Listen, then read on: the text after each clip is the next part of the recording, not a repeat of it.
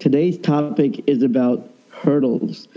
Now, for those new people out there, when they say, wait a minute, a disabled guy talking about obstacles in life, how fresh is that?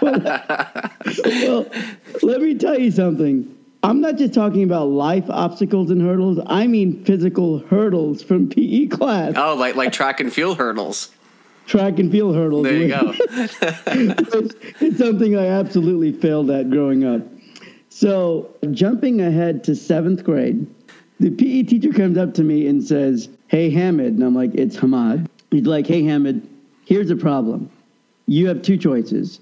You can get a medical excuse not to be in my class, or you can live with the fact that the highest I'm ever going to grade you is a C minus or maybe a C. Man, I, I'm having a picture now of the guy. The guy I'm picturing, and you'll probably know who I'm talking about, is the gym teacher from Wonder Years.